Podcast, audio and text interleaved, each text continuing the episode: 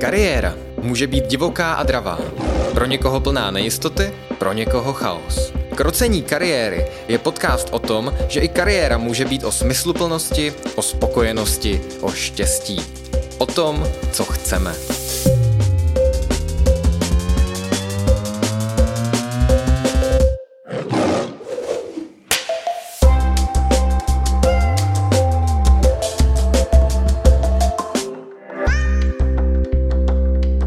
Vítám posluchače u druhé části našeho dílu, který se věnuje umělé inteligenci.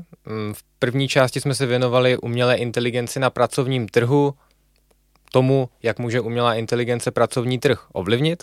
A teď ve druhé části se podíváme konkrétně na to, jak ovlivní školství, nebo jak ovlivňuje školství, jak může ovlivnit práci studentů a mrkneme se určitě i na nějaká úskalí, na které studenti už teď a, při publikování ChatGPT a dalších, dalších modelů uh, narážejí. Uh, vítám tady opět tedy Michala Černého uh, z fakulty Filozofické uh, z Kisku. Dobrý den. Dobrý den a je tu se mnou opět spolumoderátor Matěj. Ahoj.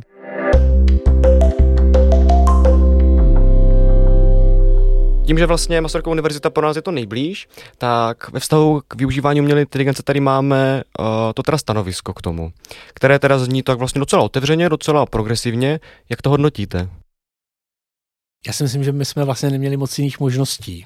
Když se koukáme na ten svět kolem nás, tak představa, že řekneme, vážení studenti, přestaňte používat systémy s umělou inteligencí a tváříme se, že neexistují, tak taková pozice je jako neudržitelná. Myslím si, že to, z čeho spousta lidí má obavu, je, že se na tom staneme závislí. Ale jako na jakých technologiích závislí nejsme. Když přestane fungovat a, a Google a, a e-mail, tak jsme z toho jako nešťastní a vlastně spoustu problémů jako vyřešit nedokážeme. Dneska, když píšete vědecký článek a přestane vám fungovat Web of Science nebo Scopus, tak si můžete dát nohy na stůl a čekat, až se to spraví, protože bez té literatury se to vyrobit nedá. To znamená, myslím si, že ta obava z té závislosti, jako jedna z těch obav, tak vlastně jako neudržitelná. A ta druhá velká obava a, souvisí s tím, že studenti se nějaké věci jako odnaučí, že přijdou nějakou část kompetencí, ale myslím si, že to, že přicházíme o část kompetencí, je vlastně jako úplně přirozené. Je tak, jak většina z nás neumí ulovit holýma rukama jelena a ještě před čtyřmi, pěti tisíci lety bychom to bezpečně tady všichni tři zvládli. Tak jak většina z nás neumí dneska použít logaritmické pravítko k tomu, aby něco počítala, tak stejně tak jako budeme používat umělou inteligenci. Znamená to ale, jako, že nám absence nějakého typu mentálních instrumentů jako umožní jako pracovat s jinými. To znamená, my sice neumíme ulovit toho jelena, ale možná umíme mnohem jemnocitněji přemýšlet o nějakých problémech. Možná dokážeme lépe psát nebo číst a, a to si myslím, že to je vlastně jako důležitá, důležitá věc. Jo, ta technologie nám umožní jako pracovat s mentálními instrumenty, které by nám jinak nebyly dostupné. Myslím si, že v téhle rovině jako to stanovisko Masarykovy univerzity je vlastně jako velmi vstřícné a velmi racionální ve vztahu k tomu, co univerzita vlastně má zajišťovat. Rozvoj těch mentálních instrumentů, nějakých hodnot a myšlení, tak v tomhle ohledu si myslím, že Masarykova univerzita jako odvedla jako velký kus práce a zároveň tím, že byla v českém prostředí první, tak si myslím, že jako hodně vykolíkovala hřiště, na kterém se potom pohybují ostatní univerzity. Ostatně, že když se koukáme na stanovisko třeba Pedagogické fakulty, Univerzity Palackého, tak je vlastně jako hodně podobně vstřícné. Jo, tady vlastně už trošku byly naznačené ty, ty změny, které to v tom školství může přinést. Uh, v předchozím díle tady zazněly i, i to, to učení se pokládání těch otázek. Tak jaké tak vlastně bychom mohli očekávat konkrétní možná změny v tom samotném školství? Myslím si, že první, první změna souvisí s tím, jak jsme zvyklí jako pracovat s výstupy. My jsme měli představu, že student je ten, kdo vytváří ty výstupy jako takové, které hodnotíme. A vlastně až do, jako doteď jsme hráli hru, že třeba korektury diplomových prací se tváříme, že neexistují. Jo, ten student tam napíše tu větu, že práci pracoval sám, ale já bych nechtěl číst práci, kterou ten student vypracoval sám. Jo, protože to prostě je jazykově jako nepěkné a to vždycky musí vidět jako ty druhé, druhé oči. A možná ta technologie bude hrát jako mnohem silnější roli těch jako druhých očí v tom, jaké do ní budeme dokázat dávat vstupy a jak budeme pracovat s výstupy. Jo? Možná, když se bavíme o těch jako diplomkách, tak pokud bychom mít takovou jako futuristickou vizi, tak má představa je taková, že možná těch diplomek píšeme jako mnohem méně a kratší a možná mnohem více ten proces té obhajoby je jako návratem k nějaké disputaci. Mě vlastně jako mnohem víc nezajímá ten textový balast, který vytvořil ten systém, a mě zajímají ty argumenty toho studenta a na čem oni stojí a s jakými daty pracoval a jak ty má, věci má promyšlené a na co se dokázal ptát a kde je ta jeho originalita a, a jak ty věci jako propojil. A vlastně možná mnohem důležitější roli u obhajoby diplomových prací, které jsou jako často takové jako formální. Mám áčkový posudek, béčkový posudek, dostanu buď áčko nebo béčko, podle toho, jak se komise vyspí a já budu mít jako zvládnutou nebo nezvládnutou obhajobu, tak možná mnohem víc jako dostaneme na to, že budeme odevzdávat jenom nějaké teze diplomových dizertačních prací, možná s nějakými jako datasety a výzkumy, a o těch se budeme přijít a o těch budeme diskutovat a ten oponent bude ten, kdo bude týden přemýšlet nad tím, jako, jaké nám pokládá záludné otázky. Jako ta ritualizovaná forma toho oponenta a vedoucího nebo školitele, tak se možná jako v tomhle ohledu jako promění a možná se víc jako vrátíme k té jako diskuzně otázkově přemýšlecí struktuře a možná ušetříme ty nekonečné množství papíru, spotřebovaných úvody, které jste četli jako desetkrát, dvacetkrát, třicetkrát. Já nikdy začnu číst diplomovou práci a teď čtu první větu odstavce a tuším, co se bude dít na dalších třech stranách. A vím, že tam bude ten Jonák a vím, že tam bude ta jeho definice informační společnosti, která vůbec nedává žádný smysl, ale studenti tam vždycky dávají, protože je z nějakého zdroje, který je pro ně z nějakého důvodu relevantní. Ale o tom já nechci mluvit o obhajob. Já chci mluvit o tom, jak oni myslí, jak o tom tématu dokáží přemýšlet, jak se k němu vztáhnou, co, co v něm považují za důležité, co v něm udělali, jak se na něm jako vyprofilovali, kam je ta práce posunula. To mi přijde jako ty relevantní otázky, které já potom můžu jako vyučující jako posuzovat. Takže jako kdybychom měli jako mluvit o nějaké konkrétní změně v univerzitní struktuře, tak si myslím, že to, co nás jako bezpečně čeká, tak je enormní navýšení požadavků na kvalitu diplomových prací a vysoce pravděpodobně i nějaká nivelizace forem a, a hledání jako dalších forem, které nám vlastně jako umožní jako pracovat s tím, co je skutečně na tom člověku specifického, s tou osobitostí toho konkrétního studenta. Jo, já tady vlastně přemýšlím nad tím, vy jste to zmiňoval už v té první části, že vlastně už teď žijeme v době, kdy máme ty zdroje na dosah ruky. Naboucháme do Google Scholaru jednoduché, jednoduchých pár slov a vyplivne nám to obrovské množství článků. Máme EBSCO a spoustu dalších uh, databází a myslím, že to nebude trvat dlouho a možná už to dokonce tak funguje, že ta umělá inteligence bude schopná i nějakým způsobem zdrojovat uh, to, co vyhledá nebo to, co nám napíše, takže tam nebudou, ne, nebudou ty fabulace, ale budou tam věci, které budou opravdu, opravdu ozdrojované. A říkám si, že pokud ta práce nebo ten výtvor toho studenta má mít nějakou červenou nit, tak to bude asi ta červená nit, na, to, na co se tím pádem budeme chtít hlavně zaměřit, protože všechno ostatní se může dotýkat toho palčivého tématu, nevím, jestli plagiátorství, jestli to úplně tak nazvat, ale vlastně, že ta kompetence asi napsat tu práci, napsat ten text, bude něco jiného, než vytvořit ten obsah. Aspoň tak jsem teď pochopil i z toho, co jste, co jste říkal. Je to tak, Luciano Floridi říká, že my žijeme v kultuře knihy. My jsme se prostě jako zvykli, že všechny důležité věci v našem jako v jedním životě jsou knihy. Někde začínají, někde končí, mají nějaká písmenka a nějakou jako pevnou strukturu. A to si myslím, že je něco, o co jako postupně jako přicházíme. A že dneska už jako máme systémy, které jako dokážou z předhozeného odstavce se pokusit jako dohledat zdroje, které budou podporovat tvrzení v tom odstavci. To znamená, vlastně dneska možná si studenti jako napíšou tak jako od pasu pocitovou diplomku a ten systém jim ji hezky jako odcituje, aby to vypadalo jako akademicky jako fundovaná záležitost.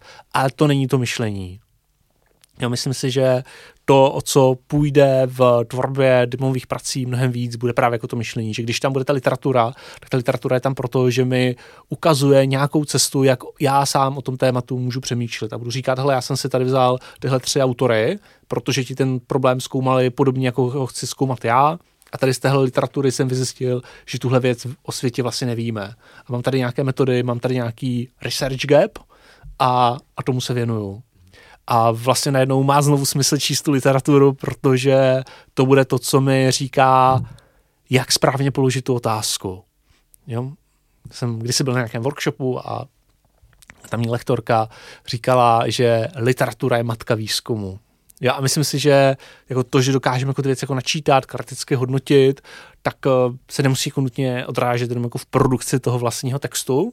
Nemusí to být ta genocida na papír, ale může to být to, že mi to otevírá způsoby přemýšlení o nějakém problému. A právě tím, že mi to otevírá ty způsoby přemýšlení o nějakém problému, tak tam bude vidět ta načtenost. Tam bude vidět ta hloubka, ponor, kvalita toho studenta.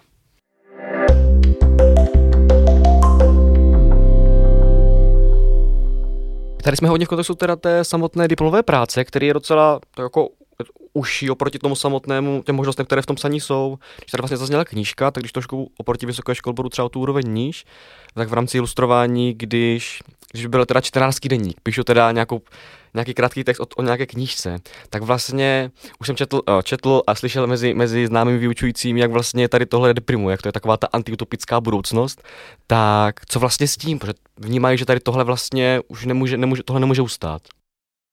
Pojďte se, sumarizace textu je jedna z algoritmicky jako hezky řešitelných věcí. To umíme dělat fakt dobře. Jo? Myslím, že v tom je umělá inteligence obecně jako velmi, velmi šikovná. Myslím si, že to, co má smysl, je jako přemýšlet nad tím, já nechci znovu citovat Heideggera, ale asi jako budu. Jo? Martin Heidegger v jedné své knížce uh, říká, že jako smyslem umění je odhalovat neskrytost světa. A my si vlastně jako musíme začít zvykat na to, že to, že čtu literaturu, je spojené s tím, že ta literatura mě samotnému pomáhá poznávat a rozumět světu, ve kterém žiju. A to je vlastně jako to, co já si možná jako z té literatury budu chtít odnést a to, na co já bych třeba jako učitel literatury jako kladu důraz. Mě jako ničím nezajímá, o čem je Kafkův zámek. No, ostatně, kdybychom se tak jako ptali, tak možná uslyšíme jako různé názory, o čem ta knížka vlastně je. A mě zajímá, jakým způsobem te, ten konkrétní text otřásl se světem toho studenta. Jo, jaké mentální instrumenty si musel jako vytvořit, co si uvědomil o společnosti, ve které žije, jakým způsobem ten text oslovil, naštval, potěšil a já jsem, když přemýšlím nad tím, jedna, jako jedna z těch věcí, které si myslím, že umělá inteligence jako přinese, tak je jako re, možná renesance čtení beletrie. Protože to jsou ty příběhy, to je ta schopnost skrze ten příběh se ptát na nějaké specifické věci a možná, jako když mluvíme o těch jako čtenářských denících, tak mě skutečně jako bude mnohem víc zajímat to, jestli ten člověk si dokáže zámek vztáhnout k raně modernitní společnosti, ve které žije a k nějakému vztahu k, k byrokracii a jak se tady s tím vztahem vlastně sám vypořádává a jak rozumíte technizované, byrokratizované společnosti, ve které se nachází. Možná mnohem víc, než aby věděl, kdo byl Klám a jak se jmenovala snoubenka zeměměřička. Já tady přemýšlím nad tím, nakolik je tohle vlastně takový idealizovaný obrázek, jak by to mohlo vypadat, protože ono to dává smysl a můžeme zabřednout do nějaké uh, fenomenologií řízené diskuze nad tím, jak by tohle mohlo fungovat, jak by ten student mohl popisovat a hledat tam ty významy, které asi jdou objektivně popsat, říct, na druhou stranu jsou velmi často zatížené nějakým subjektivním vnímáním té literatury, ale zeptám se daleko přízemněji. Uh, když mám totiž jak zmiňoval Matěj, třeba ten čtenářský deník, ale třeba v práci, kde mám prostor vytvořit něco víc vlastního. Často jsou to témata různých esejí, různých takových úvahových, úvahových literárních textů, které se dějou na vysokých školách, na středních, trošku se tam musí občas zdrojovat. Tak je asi na snadě říct, že spousta studentů zkrátka k tomu A I sklouzne, protože je to jednodušší, rychlejší a oni si řeknou, že mám spoustu jiných užitečnějších věcí na práci, než se zabývat nějakou esejí, kterou už tady psalo tisíce studentů přede mnou, a, tak zkrátka použijí to A I. A já tady přemýšlím na tu etickou otázkou, jak vlastně to A I potom citovat. Protože jedna věc je, že A I mi řekne nějaké zdroje, druhá věc je, že já si nějaké zdroje najdu sám, ale vlastně určitě ten podíl té práce, kterou udělal A I, kterou jsem udělal já tím promptem, pak jsem to nějak asi musel dát dohromady, protože to ještě stále, pokud počítáme tři celá pět ChatGPT, tak uh, není to ještě na té úrovni, která třeba je úplně excelentní, tak jak tohle zdrojovat? Jak, jak vlastně citovat to, že mě to části vytvořilo A I a jak to přiznat, když chci být tím morálně uh, na výši uh, tvůrcem? Možná začnu jako anekdoticky. Um, učím jeden předmět na ekonomicko-správní fakultě a jeden student mi odeslal dvě verze eseje a říká, tohle je esej, kterou mi napsal ChatGPT, respektive G P T model, tak aby to byla jako ta dlouhá, hezká esej, tak jak to má být. A tohle jsem napsal já. A, a koukněte se, koukněte se na to. A vlastně zajímavé na tom je, že my jsme málo kdy v těch objektivních parametrech jako lepší než, lepší než ona. Než on, ten, složité, jak to, jak to označovat. A takže to si myslím, že to je vlastně jako jeden, jeden nějaký jako důležitý, důležitý rozměr, jak jako nesklouznout do toho, jako nechávat posílat ty eseje jako standardizované. Když jsme mluvili o tom, jestli je to utopistické nebo neutopistické, tak já si myslím, že nám jako nic jiného nezbyde.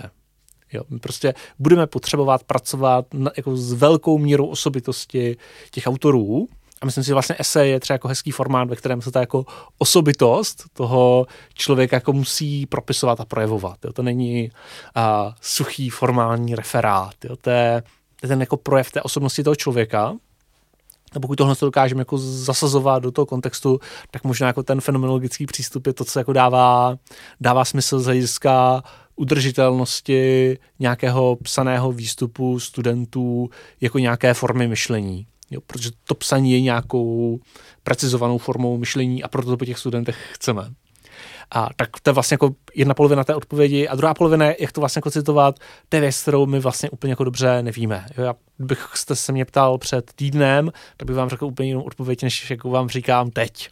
Jo, před týdnem ta situace byla taková, že máme nějaké takové jako klasické citační příručky a ty vlastně říkají, že tady ty systémy se citují v podstatě buď jako software, to řeknete, tohle to přesně mi to jako vygenerovalo, nebo alespoň do poznámky pod čarou řeknete, tady jsem měl nějaký jako prompt a tohle to jako dělalo, nebo se citují jako rozhovor s nějakým živým člověkem. Osobní komunikace. Osobní komunikace.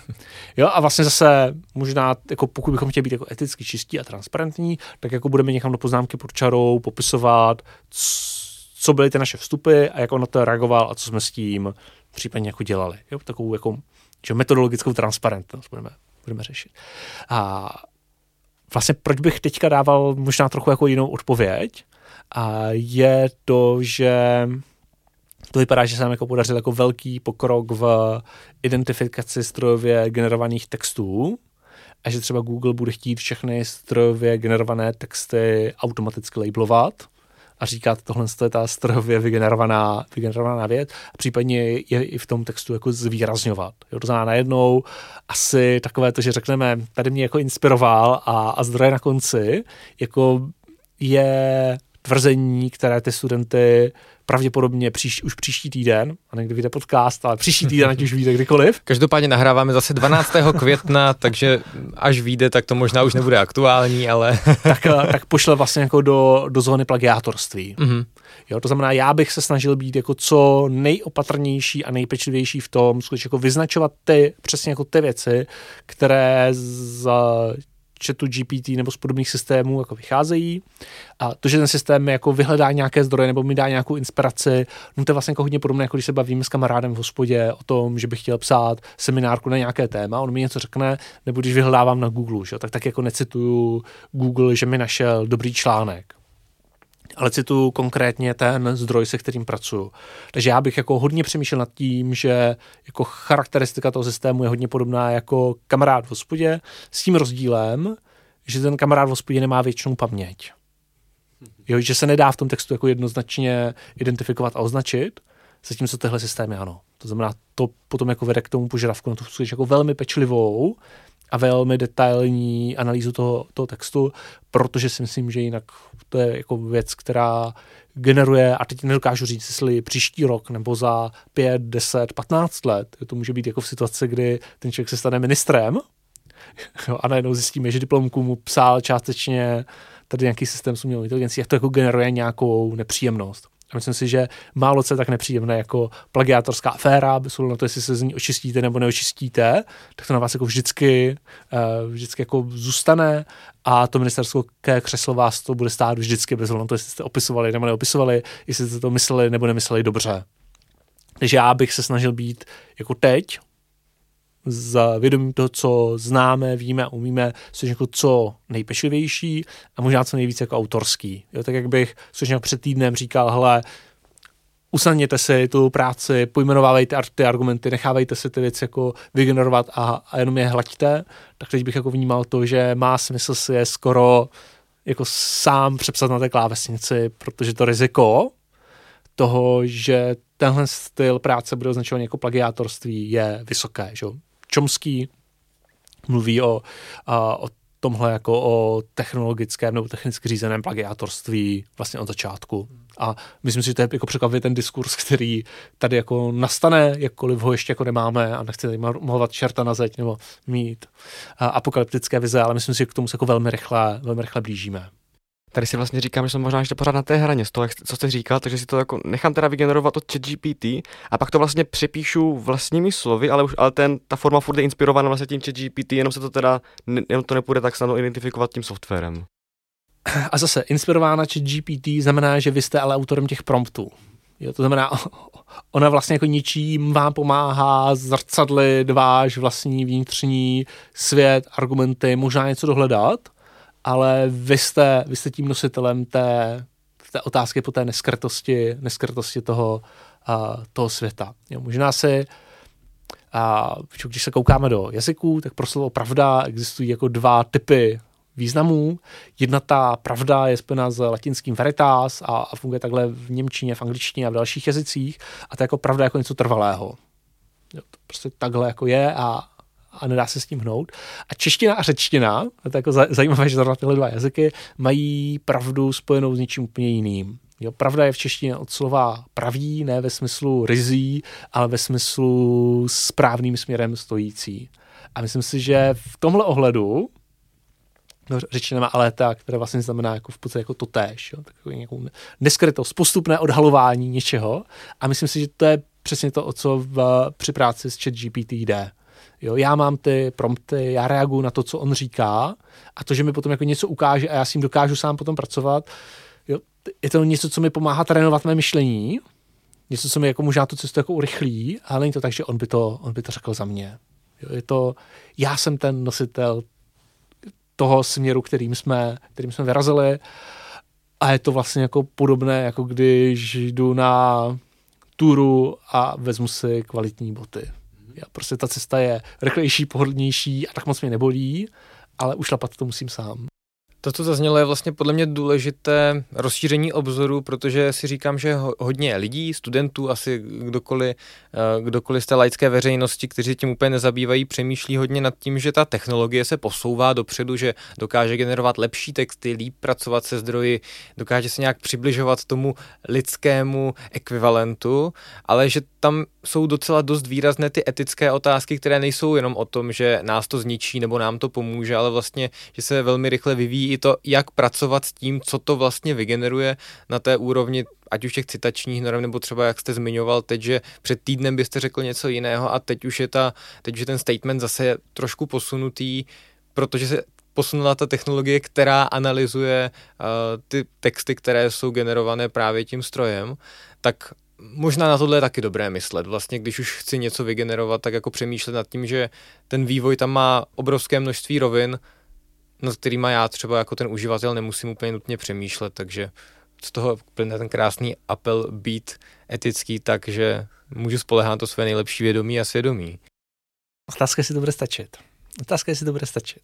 Jo, protože uh, myslím si, že jestli nás jako něco ten nástup systému s umělou inteligencí naučil, tak je to to, že jako představa nějakého zdravého selského rozumu, jako toho optimálního nástroje, přístupu ke světu, je jako přesně to, co nechceme. Jo, to je prostě přesně ta cesta, která vede do záhuby, nebo do pouště, nebo kam, chc- kam chcete, ale myslím si, že my potřebujeme se mnohem víc naučit přemýšlet o tom, jak ty systémy fungují. Jo, prostě umělá inteligence, to je hrozně široký pojem a ty konkrétní systémy to nejsou uzavřené černé skříňky, o nič nikdo nic, nikdo nic neví. Musíme prostě vědět, jaké to má limity, jaké to má etická úskalí. A když mluvíme o chatu G P T, tak prostě jako musíme zvažovat to, jako, jako jak vypadaly ty korpusy, na kterých on se učil. Jo, když budete se snažit chat G P T přemluvit na to, aby vám řekl, jak máte spáchat sebevraždu, nebo uh, jak vypadají krásní lidé, tak vám to jako neřekne. On bude jako velmi jako eticky senzitivní, ale je to, je to etická senzitivita, která je kotvená tady naším occidentálním kulturním okruhem. Jo, to, to, co my si představujeme, že je etické, je něco jako hodně jiného, než si etické představují lidé v Jižní Asii nebo ve Střední Africe. Jo, prostě těch etických uh, univerzálí máme jako relativně, relativně málo ve vztahu jako k tak sub tak jako jemnocitné věci, jako je, jako je jako práce tady s, tady s těmi, tady s těmi modely a, a říkání, co je dobré, co je špatné, co je přijatelné, co je nepřijatelné. Jo, to, to znamená, vlastně snažit se ze všech sil, jako hezké, ale nevím, nevím jestli to bude stačit. Uh, to není tak hezký apel, jak když jsem to zamýšlel, ale...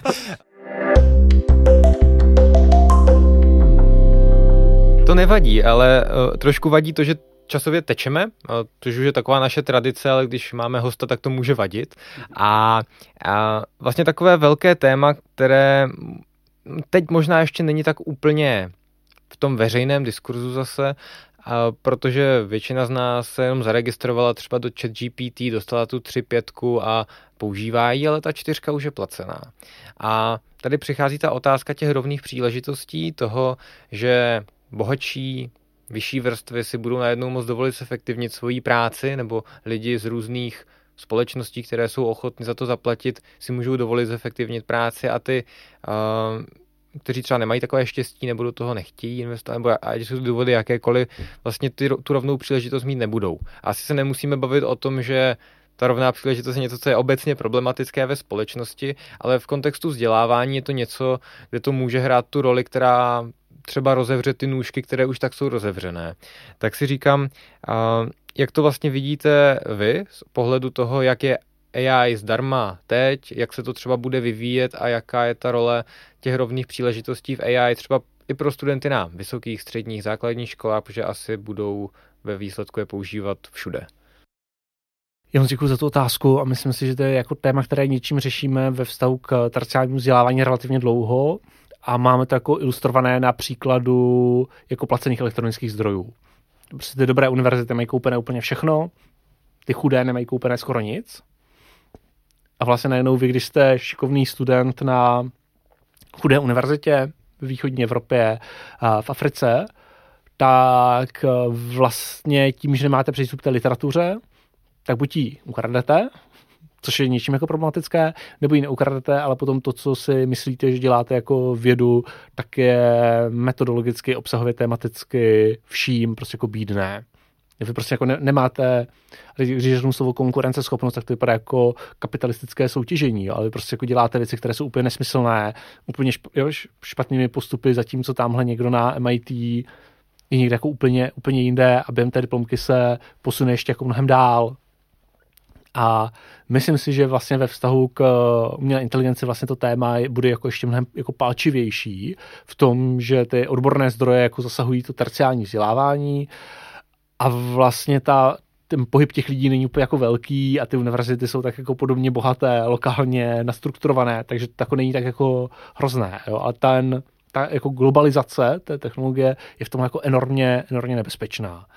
Já vnímám jako pozitivní to, že třeba Google začíná mít jako technologie, které jako dokážou být v mnoha ohledech jako lepší, než než ChatGPT, to znamená vlastně to prostředí se jako něčím jako konkurenčně promění, ale zase jako neznáme přesně ty platební podmínky, jaké budou u Google, zatím se o tom jako v podstatě jako nemluvilo a myslím si, že to vlastně jako může být jako jedna jako z velkých věcí, které můžou působit jako extrémní sociální nerovnosti, kdy uh, ti bohatí budou mít nejenom jako lepší vzdělání, ale ještě jako lepší přístup k nástrojům a tím jako ty jako nejenom, že se ty nůžky budou jako rozevírat víc, ale budou se rozevírat hlavně jako mnohem rychleji, než, než doposud. A myslím si, že třeba asi na úrovni univerzity, teď nechci vyznít jako moc jako levičák, jo, ale by stálo za to přemýšlet nad tím, jestli jako nedokážeme našim studentům jako demokratizovat přístup aspoň jako k části těch systémů, takže jim ho prostě jako zaplatíme, protože řekneme, hele, prostě pokud jako studujete na stejné univerzitě, tak musíte mít jako podobné příležitosti. Není možné, aby někteří z vás mohli chodit do knihovny, která je šestkrát větší než knihovna těch druhých. A pak jsme se tvářili, že vám dáváme stejné známky. A říkali, no, ale vy nepoužíváte ty zdroje, které jsou tamhle za, tamhle za dveřma a přece jste si mohli koupit uh, přístup. Jo? A mohli koupit přístup, zase když se koukneme na česká data, pardon, že to se vztahuju k českému prostředí, jo, ale když se koukneme na česká data, tak specifikem financování českého vysokého školství je enormně nízká podpora studentů přímo. My sice nemáme školné, ale nemáme vlastně vůbec žádné peníze, které bychom těm studentům dávali, aby mohli studovat. Jo, a, a tímhle jako ještě jako výrazně posilujeme tu nerovnost, kterou už jako tady tím systémem jako enormně vytváříme. Jo, což... Což, by, což mi přijde vlastně jako velmi, velmi nešťastné a myslím si, že nás skutečně jako čeká v nejbližší době diskuze nad tím, co jsou ty systémy, které případně těm studentům jako platíme, jakým způsobem, jak, jak, jak to vlastně jako udělat. A nevím, jestli to jako můžu prozradit, ale myslím si, že univerzita už jako s nějakými takovými věcmi jako postupně začíná jako jemně, jemně počítat. My třeba na Filozofické fakultě teď máme mezi zaměstnanci všichni z, v vozovkách zdarma DeepL, v té placené verzi, s tím, že to asi platí katedry a pracoviště, ale možná mám víc jako pocit, že nejde o DeepL, ale že jde o to jako hledat, co se stane s tím, když ten nástroj dám k dispozici, jak to ti lidé budou použít a kolik to bude stát peněz. A myslím si, že to rozšíření na ty studenty je vlastně jako úplně přirozený krok, protože jako jinak jak chcete ty lidi hodnotit? Jak chcete posuzovat, jak chcete pracovat s tím, že někdo napíše práci v angličtině, někdo ji napíše v češtině a ten ji napsal v angličtině, protože měl koupenou pro verzi DeepL a pro verzi Grammarly a uklikal to a nechal to někomu na korekturu za, za, pár, za pár stovek, jo, zatímco ten druhý se s tím jako mořil. Jo, to, ne, to, nedává, to nedává smysl. Zná, evidentně to bude zdrojem nerovností vzdělávání a zároveň si myslím, že skutečně tady bude jako velmi důležitá role těch univerzit, aby alespoň na úrovni té univerzity tohle to dokázali nějakým způsobem jako vy, vyvážit a, a skorigovat. S takovým kontroverzním tématem je úplně zahodno skončit, ale Matěj, máš tam ještě nějaký poslední dotaz, který bys rád položil?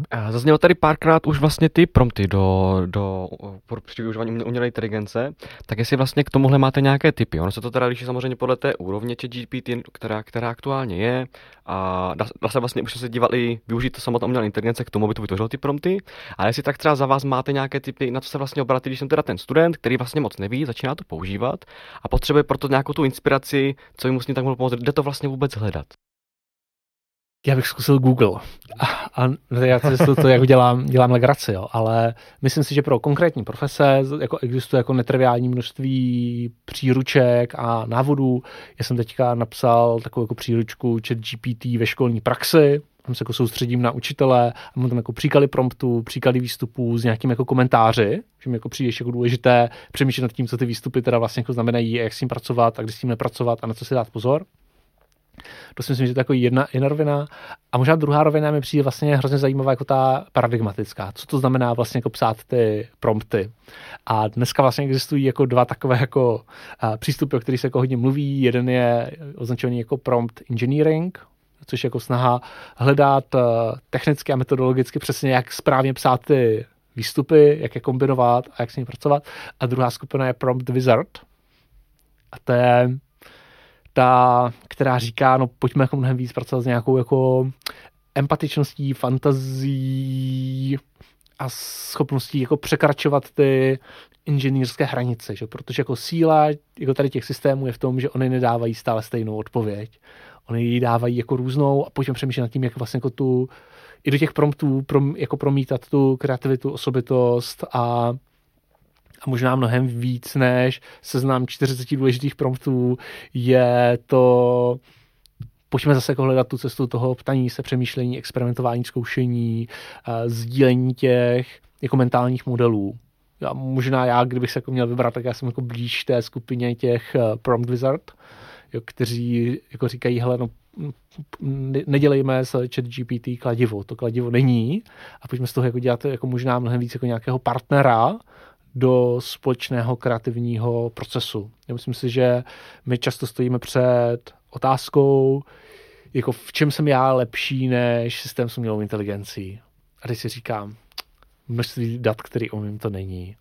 Jo, tady prostě, ať se ho zeptáte skoro na cokoliv, tak on mi jako odpoví lépe, než bych odpověděl já. Může to působit tak jako depresivně, ale myslím si, že to je špatně položená otázka. Já myslím si, že to, na co má smysl se ptát, je, jak můžu já s tím systémem, případně jako s dalšími lidmi a dalšími systémy, společně řešit nějaká, nějaké problémy, nebo čelit nějakým výzvám, nebo tvořit něco nového. Jo, a A tímhle způsobem já bych se snažil o tom, o celé té technologii jako přemýšlet. Jo, že možná jako to, že jsme se jako mluvili jako o distribuované kognici nebo sociotechnických systémech, tak je tady teď jako hodně hmatatelně a ta otázka se teď jako nestojí tak, v čem jsem já lepší nebo v čem jsem já horší. A ta otázka stojí, jak dokážeme spolupracovat. Všem, kterým nepřišel dopis z Bradavic v jejich jedenácti letech, tak teď svitlá naděje, protože se mohou stát kouzelníkem, i když trošku v jiném kontextu. A všichni ostatní, kteří se kouzelníkem stát buď nechtějí, anebo uh, jim dopis už přišel, tak můžou uh, nahlédnout do příručky od Michala Černého z Filozofické fakulty z Kisku. Uh, já bych tímhle chtěl moc poděkovat, že jste přišel, že jste nám osvětlil to velmi proměnlivé téma a zdůraznil bych tam to slovo proměnlivé, zejména v té poslední době, protože když tenhle díl vyjde, tak možná už ty informace nebudou tak aktuální, jak bychom chtěli, ale minimálně ten náhled, náhled jste tam aspoň za mě dal moc pěkný a moc děkuji, že jste dorazil a, a že jste nám to téma osvětlil. Já moc děkuji za pozvání, na samou. Taky díky, na shledanou.